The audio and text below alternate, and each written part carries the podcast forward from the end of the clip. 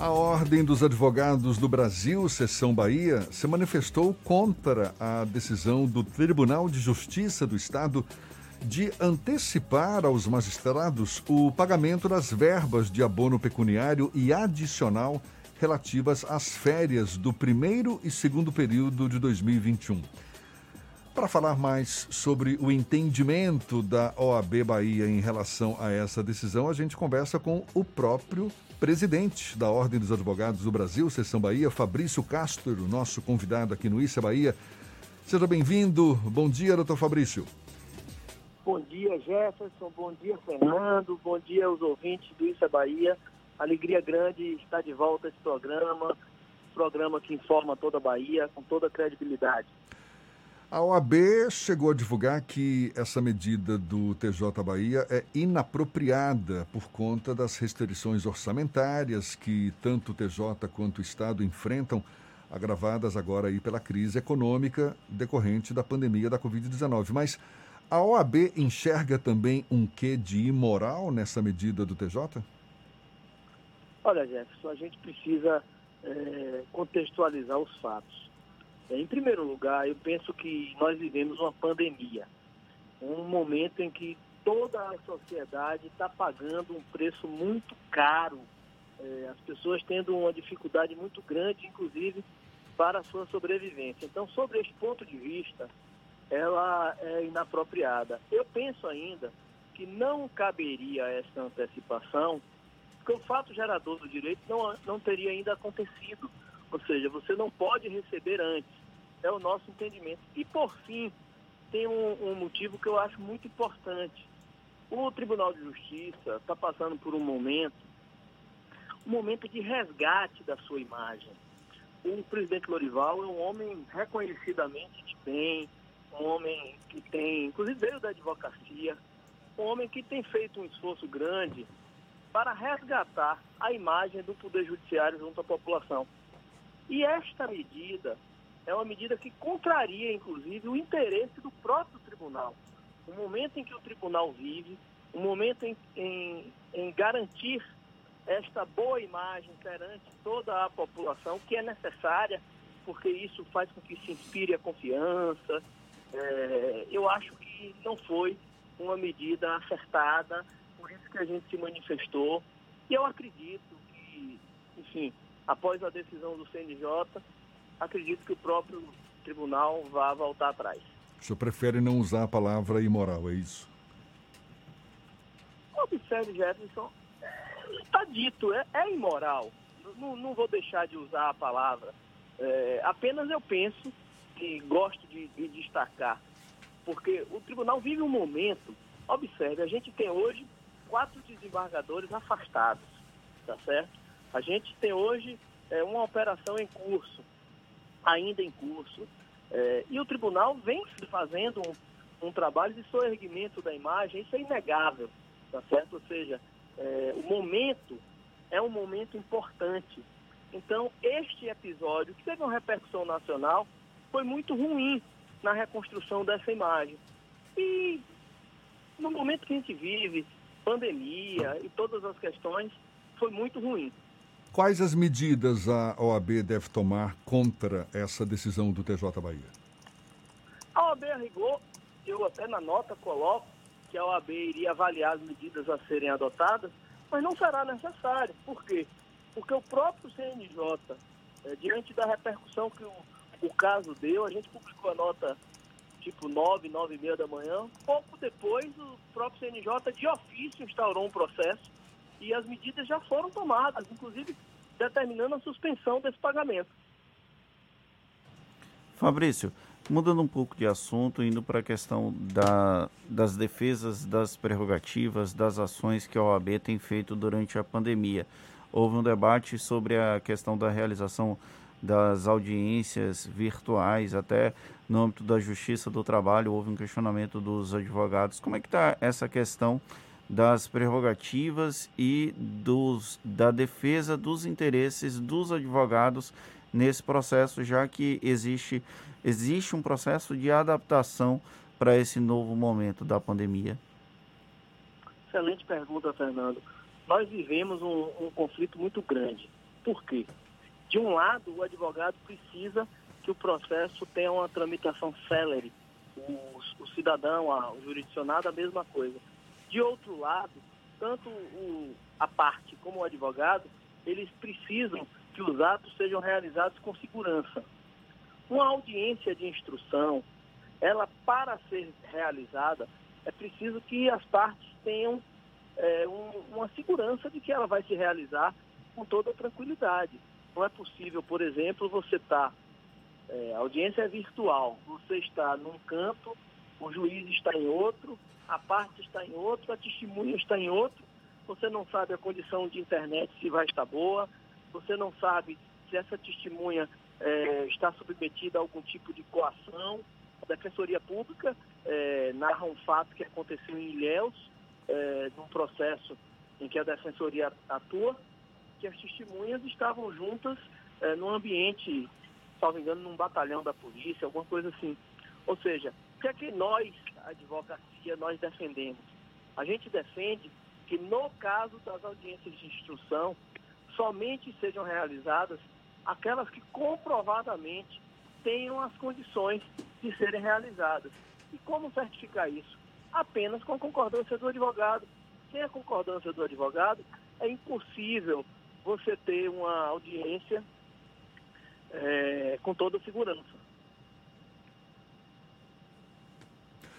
Ainda em relação às defesas, digamos assim, implementadas pela OAB Bahia, Fabrício, tem uma questão que envolve os advogados dativos aqui da Bahia, não é? Que são advogados que, por determinação judicial, é, atuam meio que como defensores públicos para fazerem a defesa de cidadãos que não têm condições de pagar por uma advocacia particularista, especialmente em cidades do interior, onde não há presença de defensores públicos. A OAB decidiu reunir advogados eh, e, e, advogadas de comarcas do Estado para lutarem pelo recebimento dos honorários do Estado para quem atua na condição de dativo. Em que pé está esse empenho da OAB de fazer com que o Estado pague os honorários desses advogados dativos? Fernando, eu queria agradecer a oportunidade de falar desse tema. Observe, o, a Defensoria Pública, ela presta um serviço importantíssimo, fundamental para o cidadão. É garantia constitucional do cidadão a defesa dele pelo Estado quando ele não tem condições de contratar o seu próprio advogado. Ocorre que a Defensoria, ela não tem os recursos necessários para se estruturar em todo o Estado. Eu não sei se temos defensoria instalado, instalada aqui em mais de 40 municípios. Acho que não temos.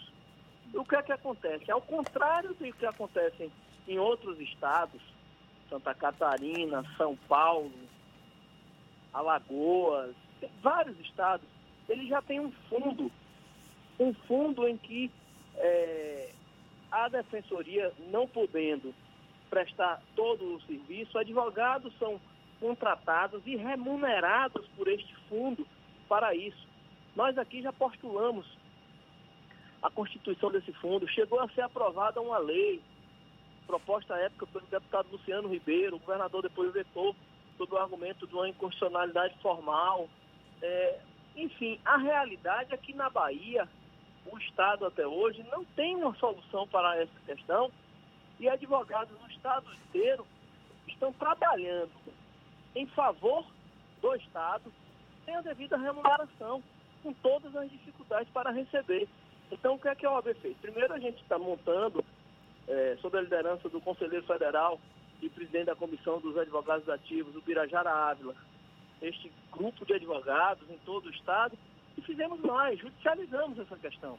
A questão está judicializada, é, a OAB pedindo que o Estado efetivamente arque. Eu penso, Jefferson, que é uma coisa simples, que não vai alterar o orçamento do próprio Estado, tá certo? não vai alterar o, o orçamento do próprio Estado é, e iria beneficiar um, uma grande quantidade de cidadãos e remunerar o advogado pelo trabalho que ele faz. Observe, das custas judiciais, nós, estamos, nós temos verba para aparelhar Procuradoria do Estado, Procura, Defensoria Pública, Ministério Público, mas nós não temos verbas para pagar quem trabalha pelo, pelo cidadão. Nós não temos verbas para pagar aquela que é a verdadeira obrigação do Estado. E as pessoas estão trabalhando de graça. A verdade é essa. Fabrício, para além dessas questões, é, nesse processo de pandemia, os advogados passaram por um processo de reinvenção. É, como é que está o, o seu acompanhamento da, dos relatos dos companheiros de advocacia nesse processo de adaptação, já que inclusive o advogado ele depende muito do que das ações que estão saindo, das sentenças que estão saindo até para ter algum tipo de, de recurso. Como é que está funcionando esse processo de adaptação? Olha, Fernando, é uma situação muito difícil porque, de fato, o advogado vive do que trabalha e vive do funcionamento do Poder Judiciário. A principal dificuldade que se tem hoje é de atendimento, porque o atendimento hoje ele é virtual e a Justiça do Trabalho, inclusive, até regulamentou a semana passada, mas a Justiça Comum ainda não regulamentou esse atendimento. Então, a, a principal dificuldade de atendimento que se tem hoje é a questão do atendimento. Aqueles processos que são físicos, eles estão totalmente parado, sem qualquer andamento. É outra, é outra questão. Agora, todo lado ruim, ele também tem alguma coisa que pode contribuir. Que é que tem acontecido? A tecnologia, ela, o que se avançar em 30 anos, vai se avançar em 3 anos. É preciso que o judiciário tenha essa perspectiva é, e use a tecnologia de forma positiva. Você não pode usar a tecnologia para afastar o advogado, o cidadão do judiciário. Mas se você usar ela de forma positiva, ela será um legado para o futuro. Você vai poder ter mais produtividade, você vai poder ter uma gestão mais eficiente. Imagine, por exemplo, Fernando, aqui na Bahia, a gente tem a luta histórica das comarcas. Nós tivemos aproximadamente 90 comarcas fechadas nos últimos 10 anos. Mas vamos pensar, por exemplo, que o tribunal consegue tornar virtual todos os processos. O que é que impediria, por exemplo, você fazer uma gestão cartorária dos processos de Juazeiro, de Barreiras e de Teixeira de Freitas, pontos totalmente distantes entre si, e você fazer uma gestão cartorária única, centralizada num lugar só? Nada impediria.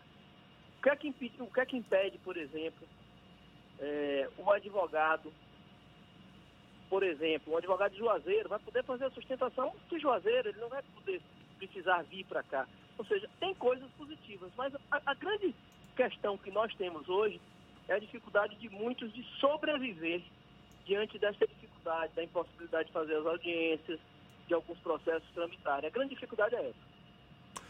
Desafios de todos os dias, está certo. Muito obrigado, Fabrício Castro, presidente da Ordem dos Advogados do Brasil, Seção Bahia conversando conosco. Mais uma vez, muito obrigado e um bom dia. Bom dia, Jefferson. Bom dia, Fernando. Eu é que agradeço e me coloco à disposição sempre que necessário. Um abraço a todos.